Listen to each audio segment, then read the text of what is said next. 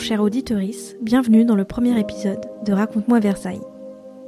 L'idée de ce podcast est de vous faire découvrir des lieux culturels, mais aussi des métiers insoupçonnés. Tout cela à travers des entretiens avec des professionnels. Aujourd'hui, j'accueille Catherine Nourry, chargée de récollement et d'informatisation des collections au château de Versailles. Alors pour la petite anecdote, je l'ai rencontrée à travers un groupe de troc sur internet. Nous avons tout naturellement commencé à parler de nos passions et de nos parcours respectifs. À cette époque, je pensais à ce podcast depuis quelques jours seulement. Cette rencontre fortuite avec Catherine, qui parle de son travail avec tant de passion et d'engouement, m'a vraiment convaincue d'aller jusqu'au bout de mon projet. Dans cet épisode, je vous propose donc de découvrir un peu plus son parcours et son métier. Bonne écoute.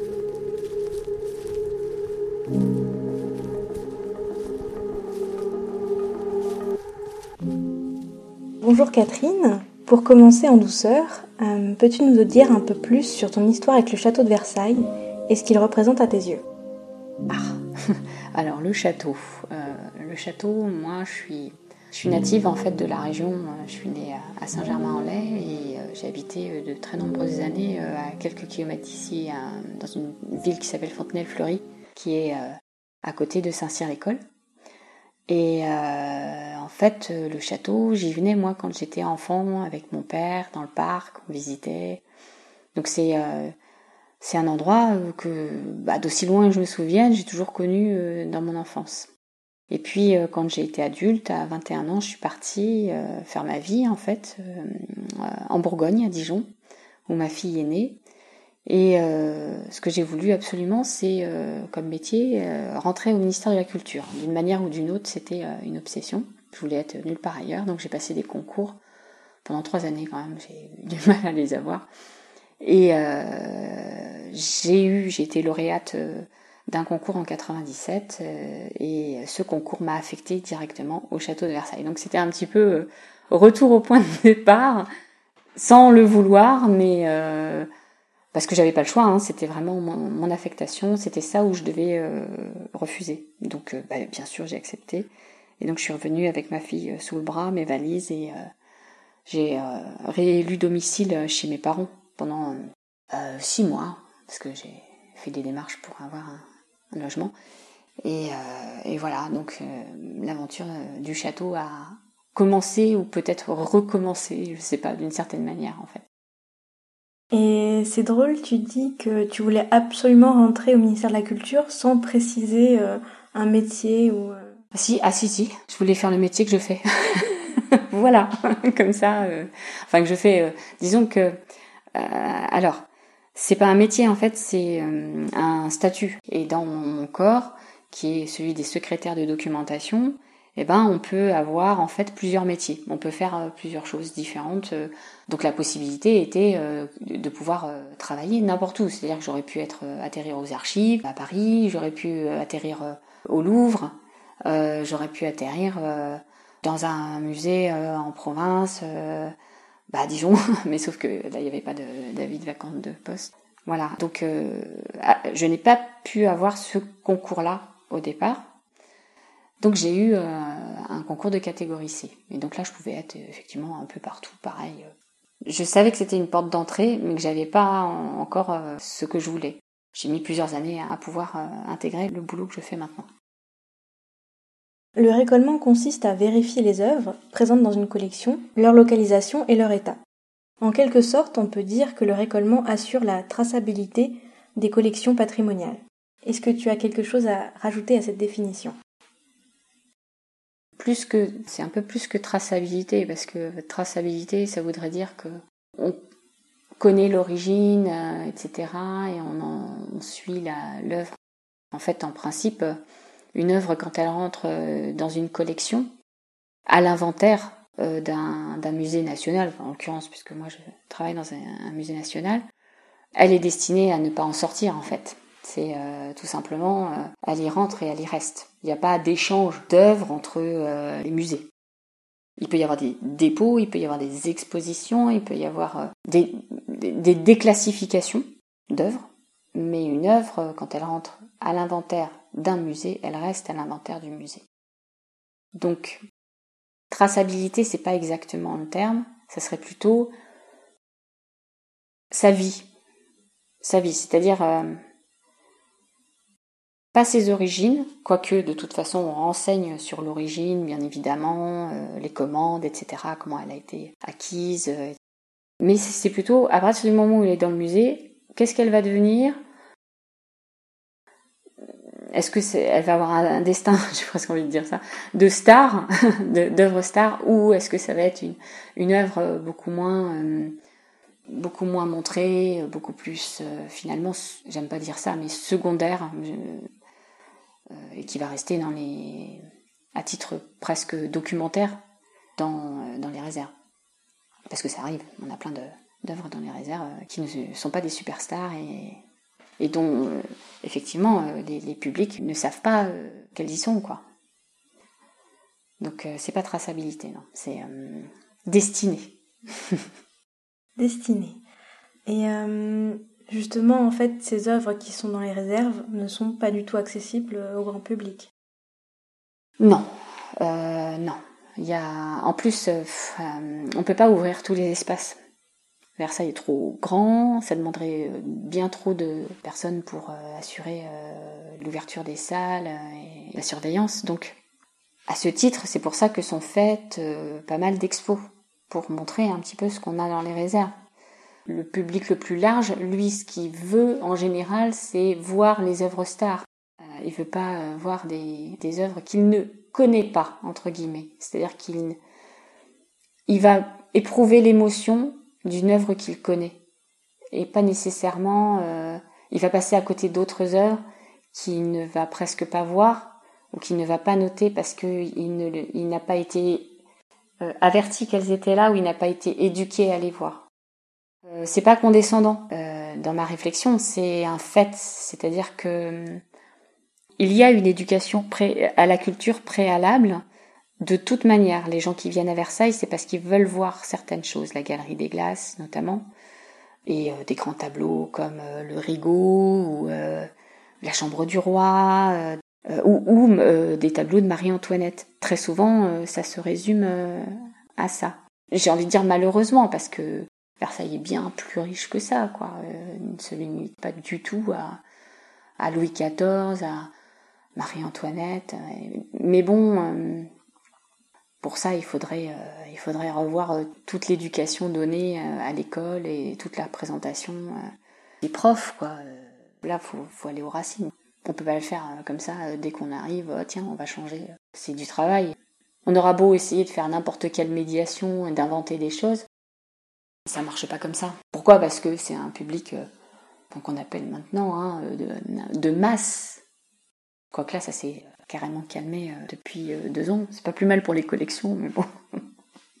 pas que je dise ça quand même. Justement, pour parler de ces œuvres qui ont un petit destin, est-ce qu'il y en a une ou deux que tu as en tête qui, toi, t'ont marqué? Ouais, ouais, bien sûr, j'ai des, très beaux souvenirs euh, de récollement. Alors l'avantage du récollement, c'est qu'on se penche sur l'œuvre. Et ça, alors là, pour le coup, quand euh, j'ai intégré ce poste en 2007, donc quand même une dizaine d'années après mon, arrivée au château, euh, c'était très émouvant pour moi de pouvoir avoir ce contact intime privilégié avec des œuvres qui, bah, qui sont quand même multicentenaires, qui sont chargées, chargées euh, soit d'histoire, c'est-à-dire dans leur symbole, dans leur signification, et chargées d'émotions par rapport à ce qu'elles ont traversé comme événement historique, mais aussi par rapport aux personnes qui les ont possédées ou qui les ont créées. Mais je pense que ça, c'est dans tous les musées pour peu qu'on soit intéressé euh, dans les collections et dans ce qu'on fait. On passe par des, grandes émotions. Euh, oui, enfin c'est bouleversant parfois et euh, ouais, il y a eu des œuvres. En fait, il y en a une qui m'a donné un choc. Je m'y attendais pas en fait. J'étais dans le récollement des, livres anciens. À vrai dire, à Versailles, on a pas mal de, livres anciens qui ont appartenu à Louis XIV ou Louis XV ou, Marie-Antoinette. Enfin bon, la plupart sont des dépôts de la Bibliothèque nationale de France pour agrémenter euh, des salles, euh, comme dans la bibliothèque euh, de Louis XV. dans les petits appartements du roi, mais euh, dans la bibliothèque de Marie-Antoinette, on a pas mal de, livres qui nous appartiennent, qui sont dans les collections euh, de Versailles. Et donc à ce titre, bon, j'avais commencé le récollement tous les lundis avec une conservatrice en charge de cette collection. Donc on allait chemin faisant comme ça, ça a duré quand même 2-3 ans. Oui, même, oui, même plus longtemps que ça, parce qu'on a repris après et, et puis bon, bah, qu'est-ce que je fais? Moi, je prends les, livres sur les étagères, je les mets, je les pose sur la table. On est installé avec une petite table pliante qu'on déplie dans la salle. On est tranquille. C'est le lundi. Euh, c'est fermé, le château est fermé, donc on a, on a la pièce pour nous pendant toute la journée. Et, euh, voilà, et un par un, on prend les livres, on les mesure, on voit leur état, euh, on, on remet les numéros dessus s'ils ne sont pas mis, etc. Et puis là, je prends un livre, un livre assez, euh, assez épais, assez gros, de format, je pense, euh, si je me trompe pas, ça doit être un, quarto ou euh, un, folio, je sais pas. Et puis je l'ouvre. Et belle relure, hein, avec un chagrin, un chagrin rouge. Alors parce que je fais une incise, c'est que quand on récolte des objets, quels qu'ils soient, là c'était les livres, mais ça peut être des porcelaines, il faut absolument assimiler très rapidement, si on n'en a pas eu l'occasion auparavant, tout le vocabulaire afférent aux techniques qui ont permis de faire euh, l'objet.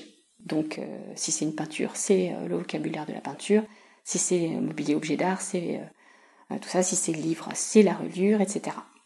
C'est ce qui rend le, le, métier super intéressant parce que c'est comme si on touchait à tout finalement, et c'est passionnant. Et donc, j'ouvre ce livre et je vois, je plonge mes yeux et je vois en bas, là, en bas à droite, la signature Louis. Parce qu'en fait, juste avant, moi, tous les livres que j'avais, c'était des livres imprimés. Il n'y avait pas tellement de manuscrits. Puis là, c'est un manuscrit, donc je regarde et puis je regarde de près. Louis, puis je vois Mazarin.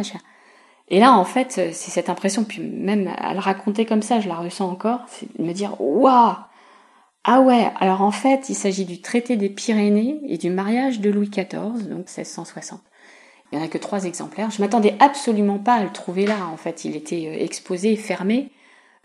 Ben, les, les, 250 euh, ans, euh, même non, 350 ans qui nous séparaient.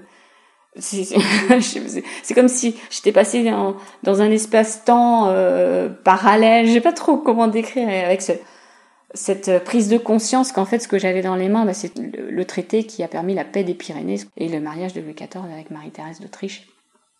J'étais abasourdie en fait. Je suis restée avec le livre ouvert sur la table. J'ai eu euh, comme un, bug en fait. Je suis restée euh, au moins une ou deux minutes comme ça à regarder et à cligner des yeux et euh, à essayer de revenir dans l'espace-temps où on était. Donc c'est voilà, ça c'était un moment de récollement, hein, précisément, le premier moment qui m'a déstabilisé en fait. Et puis il y a eu un, récollement de, petits objets d'art. On était dans les petits appartements de Marie-Antoinette toujours. Il y a des petites, euh, des petites porcelaines. Et là il y avait des surtout de table euh, en biscuits de Sèvres qui sont mais euh, d'une perfection quand on regarde la technique de la sculpture, d'une finesse parce qu'ils sont pas énormes. Et on se dit ouais quand même ils ont fait des choses c'est beau quoi. Alors c'est des biscuits, c'est tout blanc, il n'y a pas de décor superficiel ou quoi, mais il y a, trois biscuits là qui sont absolument remarquables. Et alors moi je n'osais pas les toucher. De toute façon, mon métier euh, en théorie, je n'ai pas à toucher aux objets. c'est des installateurs qui s'occupent de ça ou monteurs objets d'art. Hein. Eux, ils ont une formation particulière pour manipuler tous les objets d'art, depuis les peintures jusqu'à n'importe quoi, les porcelaines par exemple. Et donc là, ouais, c'était euh, de regarder au détail, parce que alors là, pour le coup, j'ai fait un rapport euh, photographique, là, je fous, reportage total, euh, j'ai shooté dans tous les sens en, macro, parce que c'était extraordinaire. Une précision et une finesse dans l'exécution qui, j'ai rarement vu ça. Et puis le dernier truc, ça a été ce qui m'a fait reprendre moi la création à titre personnel. Je me suis occupée du récollement des pastels secs parce qu'à l'époque il n'y avait pas de pastel gras de toute façon au château et donc euh, la collection elle est petite, elle fait quoi? 80 pastels. Ça a été euh, extraordinaire, vraiment de me pencher de près sur euh, des œuvres comme ça, sachant qu'il y a des Maurice Quentin de la Tour et, d'un autre côté, des artistes que je ne connaissais pas, qui sont d'un talent fou. Je pense à Marcel Bachet, j'ai découvert euh, cet artiste, ce portraitiste. Extraordinaire. Là pour le coup, euh, l'émotion a été euh, surtout artistique et ça m'a stimulé pour, à mon tour, recréer et me remettre à faire des tableaux. Donc c'est pas anodin comme rapport au métier. Alors, euh, pour revenir euh, au récollement, c'est un acte qui est très encadré au niveau de la loi. C'est même une obligation pour tous les musées de France de le faire au moins une fois tous les dix ans. C'est ce qu'on appelle donc un récollement décennal. Comment est-ce qu'on pratique un récollement complet avec des collections aussi importantes que celles du château de Versailles? Bah déjà, faut être nombreux normalement. Alors là, dans mon service, on n'est pas beaucoup. Je suis la seule titulaire. Et à une époque, j'étais à 50%. Et donc, il y a une autre titulaire qui s'en occupe depuis 2011 et qui est chargée euh, à la fois de récolement et de rendre les rapports. Et puis, il y a mon chef, mon responsable, qui lui euh, s'est investi euh, énormément dans les campagnes de récollement. Alors, en principe, on s'organise en, campagne. C'est-à-dire, on décide qu'on va faire une campagne de récollement précisément sur, là par exemple, je suis sur les manuscrits. Il s'agit de vérifier toute la collection de manuscrits de rajouter les données s'il y a des manques. Je les avais déjà récollées en 2013, là je recommence en 2021. Donc effectivement, hein, comme euh, tu l'as dit tout à l'heure, tous les 10 euh, ans, hein, récollement décennal, je recommence et donc je dois à la fois euh, partir du récollement qui a été fait et de l'inventaire et en même temps voir bah, si l'état a changé. évidemment, les emplacements ont changé. Quand on a des, réserves qui sont bien calées au départ, bah, ça bouge. Donc là maintenant, ça va moins bouger, je pense. Ça change de placard, quoi. Par campagne. Donc là, c'est les manuscrits. En même temps, euh, ma collègue a fait les cadres. Euh, en même temps, euh, on part sur un long récollement des, peintures. Parce que Versailles est plein de peintures. Versailles a la deuxième collection de peinture après le Louvre, en fait. Et ça se sait pas, mais on a des réserves pleines de peinture. Parce que ça a été un musée d'histoire de France, euh, c'est Louis-Philippe, qui avait réuni euh, au 19e siècle euh, toutes ces images, sur des commandes notamment, mais pas que. Et du coup, on se retrouve avec, ouais, c'est ça, 6000, 6000 peintures, quoi, avec des, images qui sont aujourd'hui dans les manuels scolaires. C'est-à-dire que quand on compulse aujourd'hui euh, n'importe quel manuel d'histoire en quatrième, crédit photo, Versailles, collection de Versailles, on a euh, bah, toute l'histoire de France. Puis alors on a Napoléon aussi énormément euh, en termes d'image d'histoire. On a énormément sur Napoléon. Et c'était le premier musée d'histoire de France. Hein. donc quand on parle du musée d'histoire de France, Sarkozy, les machins, tout ça, nous on a fait des bons, on a dit mais qu'est-ce qu'il raconte? Il y en a déjà un, musée d'histoire de France. Bon, faut connaître l'histoire. Euh, bon, ces gens-là ne connaissent manifestement pas. Euh, ou alors plutôt, euh, je suis gentil quand je dis ne pas connaître, endoctriner au point de, de, se servir de l'histoire comme un vecteur de manipulation. Bref, c'était l'incise politique. Mais oui, ça s'organise par campagne. Donc j'ai eu une campagne, tout le petit Trianon à récoller, les mobiliers objets d'art, les peintures, les, euh, porcelaines, euh, les sculptures, tout, tout ce qu'il y avait à l'intérieur. Euh, on ratisse on laisse rien sur le côté. Ça peut être des pelles d'âtre, des feux de cheminée, des vases, tout, tout, y passe. Tout ce qu'il y a dans la salle. Le petit Trianon, ça a duré deux ans, plein. Parce que c'est en plusieurs temps. Il y a un premier temps où on se déplace sur, soit dans la réserve, soit euh, sur euh, les lieux, et euh, on est avec des fiches. Alors au fur et à mesure, ça s'améliore. Parce que le problème de Versailles, c'est que c'est grand et le domaine, il n'a pas le réseau. donc il faut y aller avec des fiches et papier, quoi. Et le deuxième temps, c'est... enfin, deuxième. Deuxième et troisième temps, parce que finalement, on prend plus de temps à rentrer les données sur la base de données que à, à. Euh, pour une demi-journée de récollement, ça peut être euh, une semaine de travail. Certaines fois, entre le traitement des images, euh, la collecte des données, les reporter sur la base de données, quand on reste assez superficiel, c'est-à-dire on met juste les mesures, on met juste la photo, ça va vite. Mais après, il y a toutes les recherches documentaires et les liens à faire avec euh, d'autres documents qui sont déjà euh, sur notre base de données euh, des œuvres. Et la base, elle est, bien gonflée là maintenant. Alors que quand j'ai commencé il y, a, 14 ans, on, bah, voilà, on venait d'acquérir le, le, logiciel, donc on recommençait, on sortait de micro-musée et on allait sur un autre système de base de données qui est pour le coup assez performant.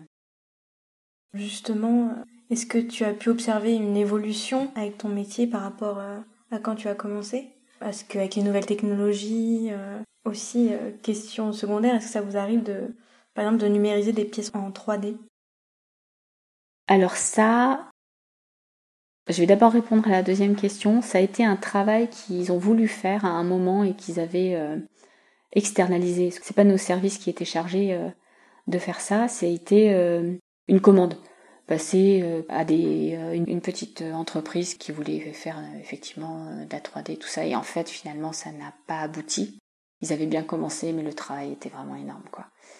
Et en fonction, effectivement, des, données. Mais la reconstitution, eux, qui les intéressait, c'était une reconstitution historique. Ça n'était pas la, mise en 3D des espaces actuels.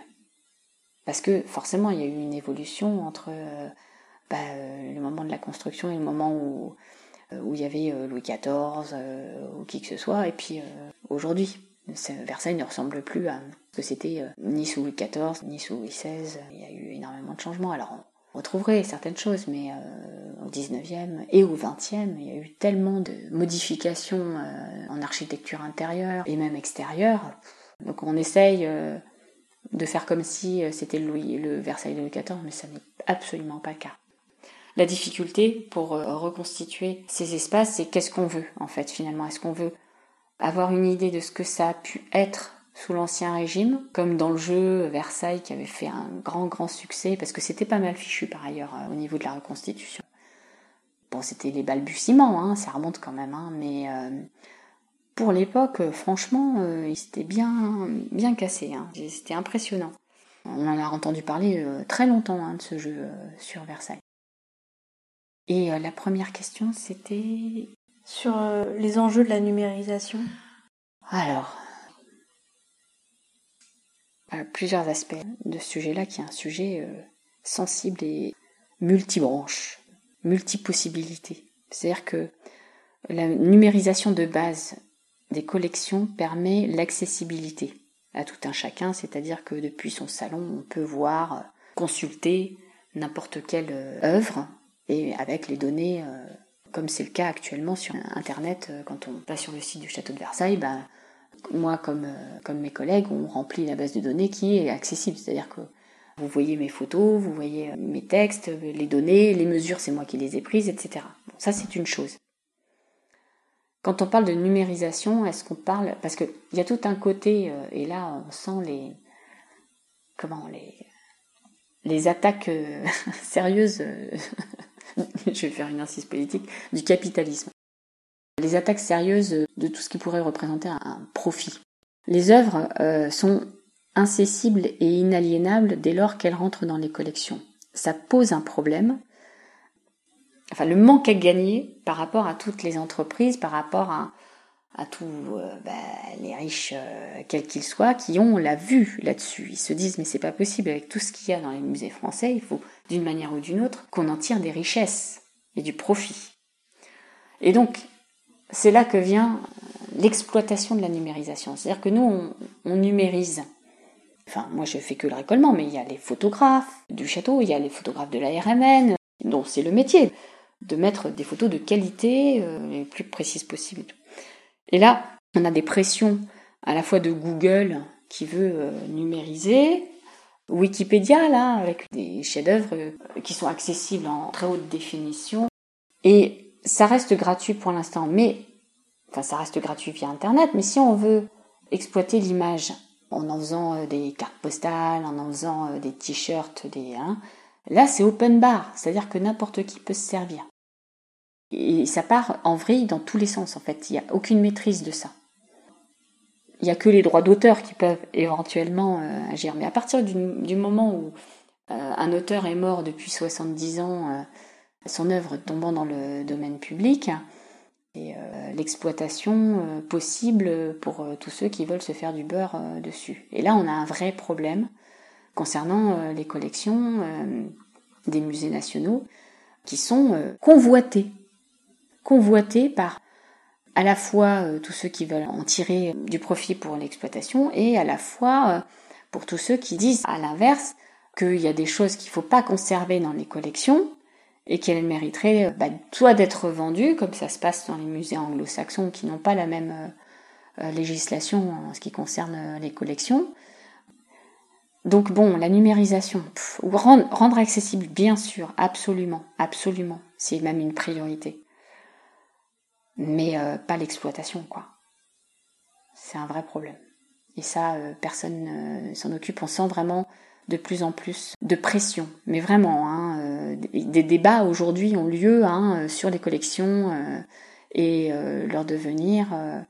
j'ai lu récemment la lettre de Sim qui abordait le sujet très très sérieusement, à savoir est-ce qu'il ne faut pas plusieurs chercheurs, plusieurs scientifiques, plusieurs directeurs, directrices se posent la question est-ce qu'il ne faut pas désengorger les collections muséales françaises? Voilà où on en est la numérisation a permis cette déviance, parce que c'est euh, pour moi une déviance.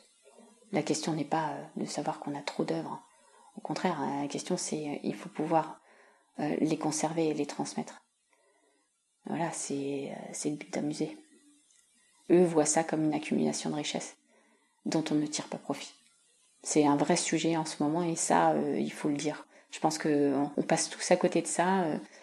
Personne ne, s'imagine euh, les débats âpres qui ont lieu actuellement euh, sur la question. Un des problèmes, c'est que au final, les musées et le château ne vont plus pouvoir contrôler leur image. Ils ne contrôlent déjà plus. Comment on peut dire euh, ce qui est exploité de l'autre côté de la planète? Il y a eu une tentative à un moment. Le service juridique du château avait été saisi de pouvoir exiger ou faire exiger les droits d'image, droits d'auteur, etc. Tout ce qui représentait le château, ils voulaient le faire payer, tout ça c'est impossible. Et encore, même en France, ça ne va pas être possible euh, complètement, mais sorti de la métropole, personne ne maîtrise rien. J'ai envie de dire, c'est comme nous, on a des images des autres musées, on en fait ce qu'on veut. Métropolitaine de New York, il va pas aller chez moi vérifier que j'ai exploité euh, certaines œuvres euh, et je les ai vendues en carte postale ou en t-shirt ou en tote bag. Enfin, c'est complètement illusoire de penser qu'on a possibilité de maîtriser euh, une chose pareille à l'heure aujourd'hui de la communication débridée d'Internet. Alors bien sûr, il y a l'image à soigner, et il faut pas qu'elle soit dégradante et tout ça, mais quand on s'en aperçoit, en fait, elle a déjà fait trois fois le tour du monde. Non, le seul choix qui peut se faire, c'est de d'avoir un service pour le coup de communication qui soit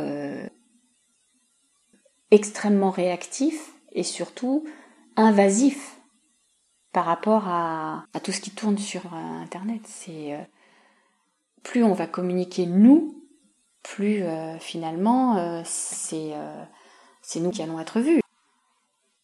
C'est la logique. Donc pour ça, bah, campagne de, communication et tout ça. Mais bon, je pense qu'il faut Aujourd'hui, par rapport à la numérisation et tout ça, il faut aussi réfléchir. Il y a un très bon livre, et ça j'aimerais euh, le citer, parce qu'il est écrit par un grand philosophe que j'aime beaucoup, et c'était à la veille de la Seconde Guerre mondiale, l'œuvre d'art à l'époque de sa reproductibilité euh, technique.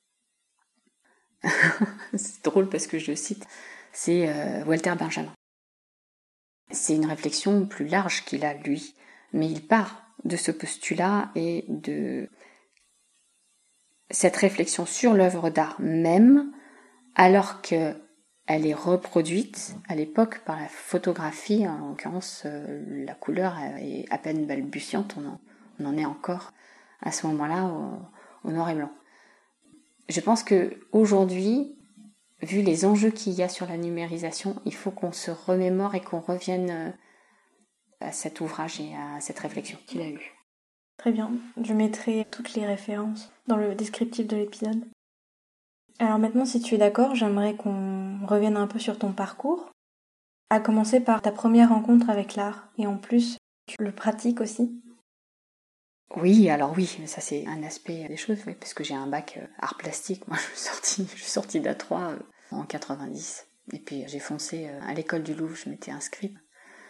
Et en même temps, à la Sorbonne, finalement, là, ça m'a pas plu à cette époque-là et je me suis dirigée vers les beaux-arts. Et là non plus, ça m'a pas plu. Donc bref, la vie a fait son chemin. Mais auparavant, mon premier contact avec l'art, bon, outre le fait que chez mes parents, il y avait des bouquins partout. Je me sens bien là où il y a plein de bouquins. Donc euh, quand on est cerné par les bouquins, déjà, euh, on n'a pas trop le choix. Ça s'emmagasine en soi sans qu'on y fasse attention. quoi. Et donc des beaux bouquins, il y avait des bouquins d'art hein, notamment. Mais c'est pas tout. Moi, mon premier vrai contact euh, qui m'a, là encore, généré une grande émotion que j'ai voulu retrouver en renouant avec ça au lycée, c'est-à-dire en me dirigeant vers l'option artistique. C'était un voyage avec mes parents euh, dans le Périgord. J'avais 10 ans. Et donc mes parents étaient euh, férus euh, d'histoire et d'art.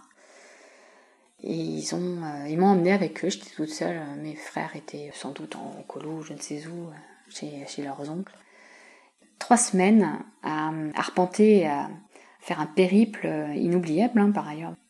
J'ai encore des, images gravées en moi de bah, toutes les églises romanes les tympans, euh, et puis bah, tout ce qu'on pouvait euh, trouver entre euh, Souillac, Lascaux, Rocamadour, toute cette région avec la Dordogne, la Garonne.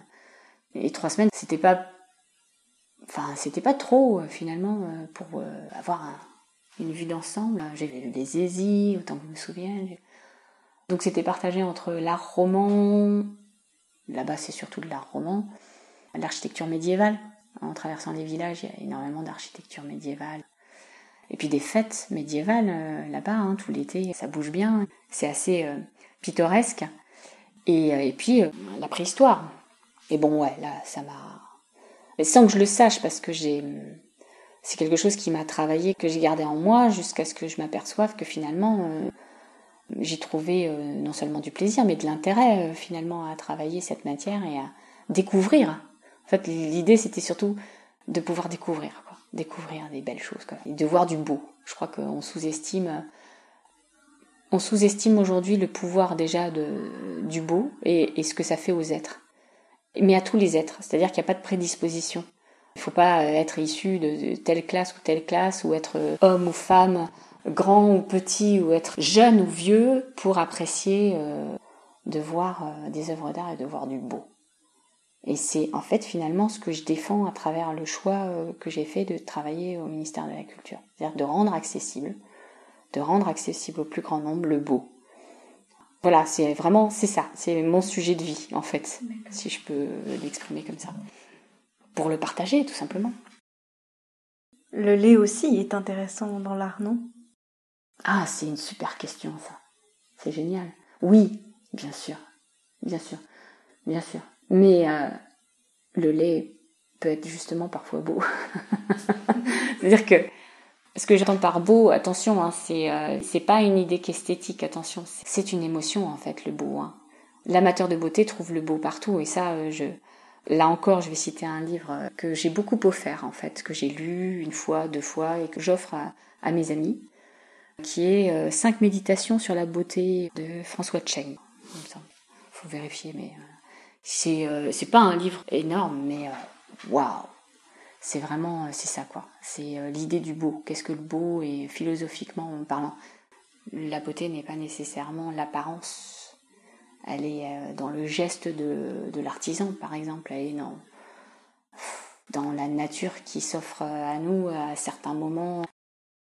Lors d'un lever de soleil, elle est, est dans, l'être humain qui va s'adonner à sa passion. Et donc, euh, ce qui est facile finalement à travers les musées de rendre accessible le beau, c'est quand même que pour la majeure partie des êtres humains, le premier accès au beau passe par euh, la vision. Et en fait, le beau, c'est une émotion, en fait, c'est ça. Les feuilles d'automne, c'est beau, quoi. C'est pas créé par euh, l'humain, c'est beau.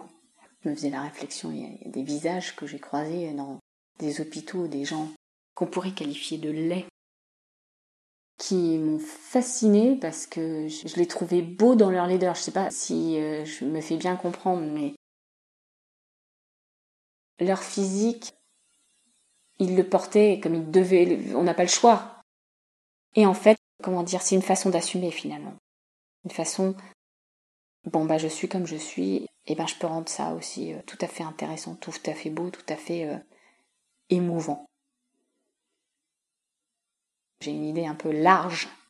C'est euh, la beauté n'est pas restreinte, elle est au contraire. Au contraire, c'est l'inverse. Oui, c'était exactement ce que je voulais entendre. On dit souvent que travailler dans la culture, c'est une histoire de passion. Ces métiers sont cependant peu nombreux et difficiles d'accès. Selon toi, comment on fait pour trouver un équilibre entre métier et passion? Il y a un côté répétitif, un côté euh, comment? Rébarbatif.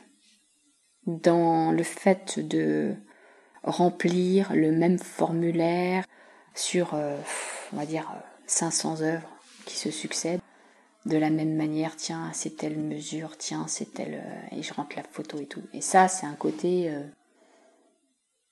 oui, c'est ça, rébarbatif, ennuyeux. Où on n'a pas le sentiment d'apprendre quoi que ce soit. Ce qui rattrape, c'est en fait le côté euh, de se dire, de toute façon, c'est utile ce que je fais.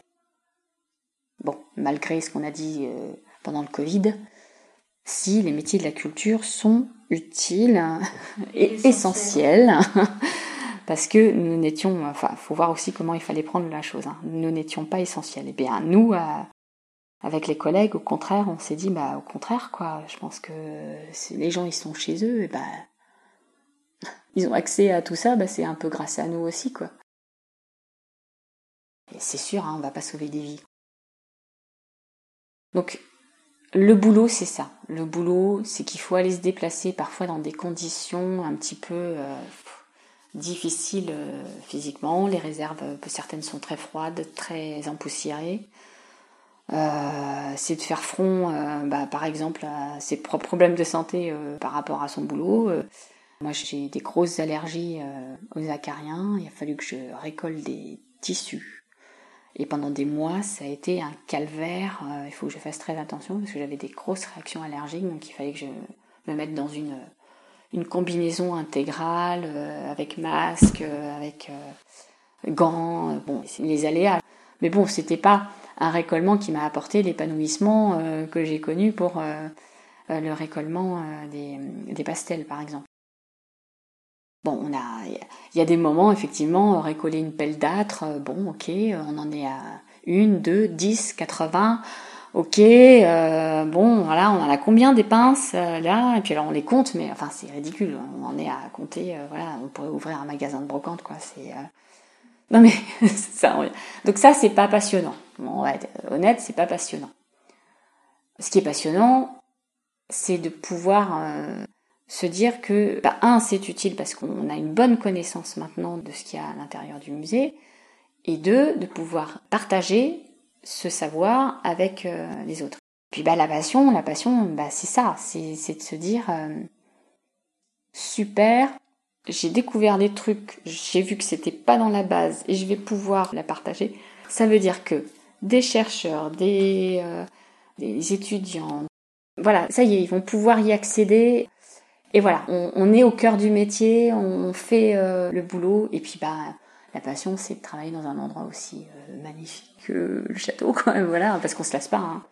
Il n'y a pas un moment où on se dit c'est moche. Hein. Je te le dis, c'est impressionnant. Enfin, euh, on est ébloui tout le temps, quoi, sans le faire exprès. Alors, c'est pas caractéristique uniquement à moi parce que j'adore l'endroit ou quoi. Hein. Personnellement, au départ, j'ai pas une passion euh, euh, folle pour ni pour l'endroit ni pour l'histoire du 17e, 18e que je connaissais pas vraiment parce que j'étais plutôt art contemporain et 19e dans mes études.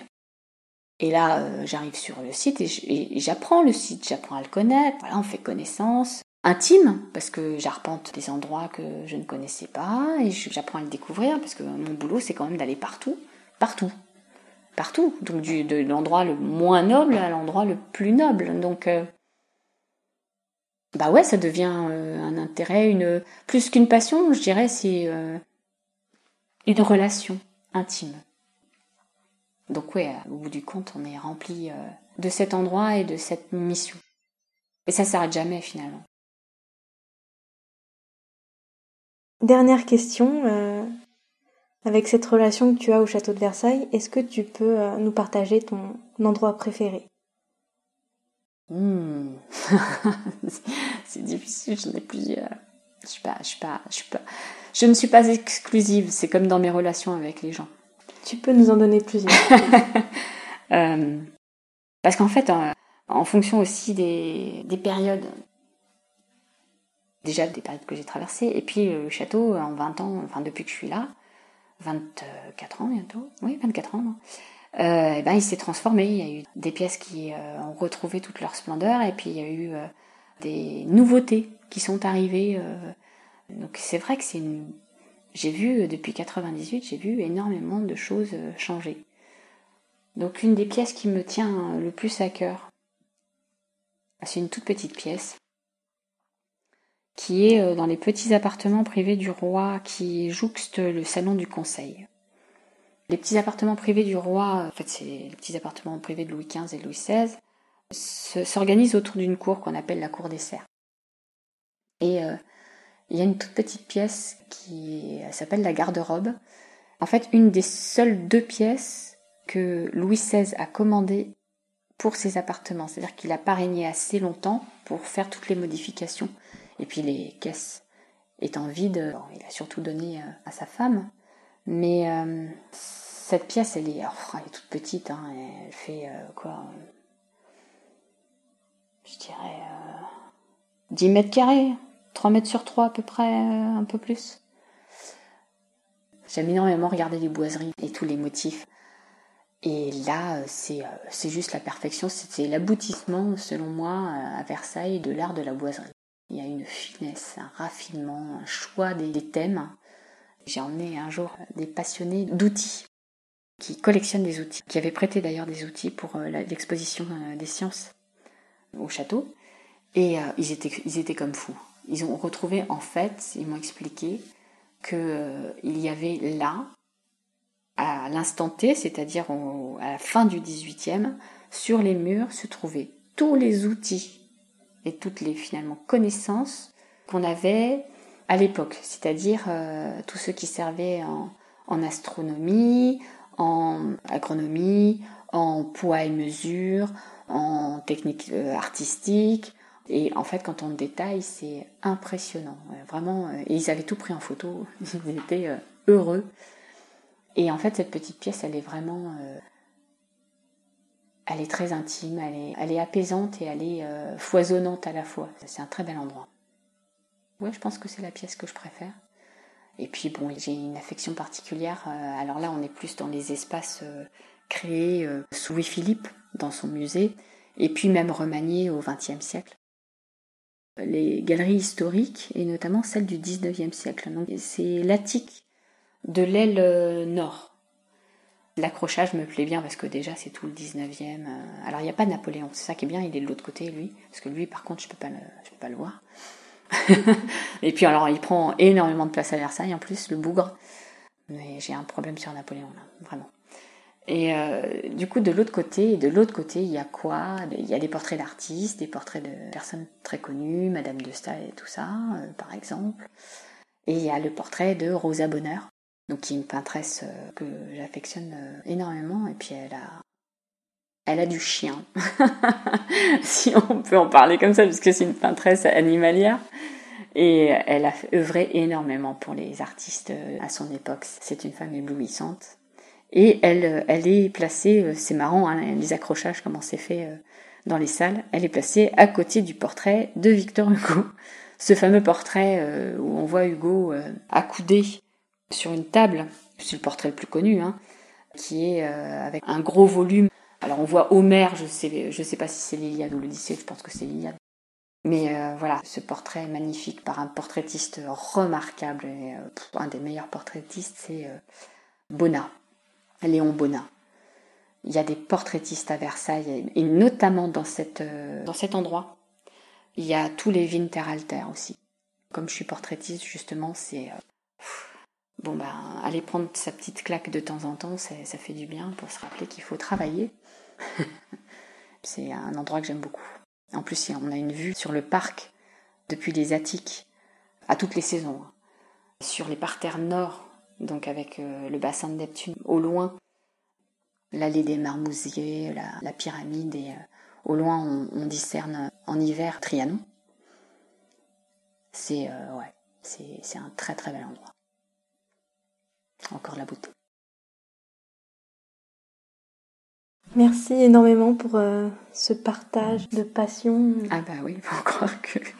Non mais merci à toi de, m'avoir posé ces questions-là. Moi ça me, ben voilà, ça me permet de partager, de dire que, bah oui, quand on fait un métier qu'on aime euh, et qu'on a la chance hein, finalement euh, d'être là où on veut être, c'est ce métier-là que je voulais faire. Mais je voulais le faire depuis que j'ai 22 ans. Donc, euh, bah oui, au quotidien, ça facilite quand même beaucoup les choses. Hein. C'est un vrai privilège. Hein. Alors, sans vouloir donner de leçons ou quoi, euh, c'est un adage, je sais plus si c'est. Euh, enfin, là-haut ou qui a dit que choisis bien ton métier et tu, ne t'ennuieras pas, ou je sais plus exactement comment c'est dit là-dedans, mais au-delà de ça, parce qu'aujourd'hui c'est tellement rare. Alors, on dit que c'est tellement rare. Moi, je pense que c'est beaucoup plus courant qu'on le pense, parce que je vois des gens passionnés. Euh, bah, c'est pas si rare que ça, les gens passionnés par euh, ce qu'ils font en fait. C'est juste, je pense que plutôt que de penser qu'il n'y a pas beaucoup de gens qui vivent et qui travaillent de leur passion, il faudrait peut-être. On ne regarde pas assez, et en fait, il y en a énormément des gens qui vivent euh, et qui font leur passion. Il faudrait juste les écouter et les découvrir. C'est pour ça que ce podcast est particulièrement intéressant. Et donc merci.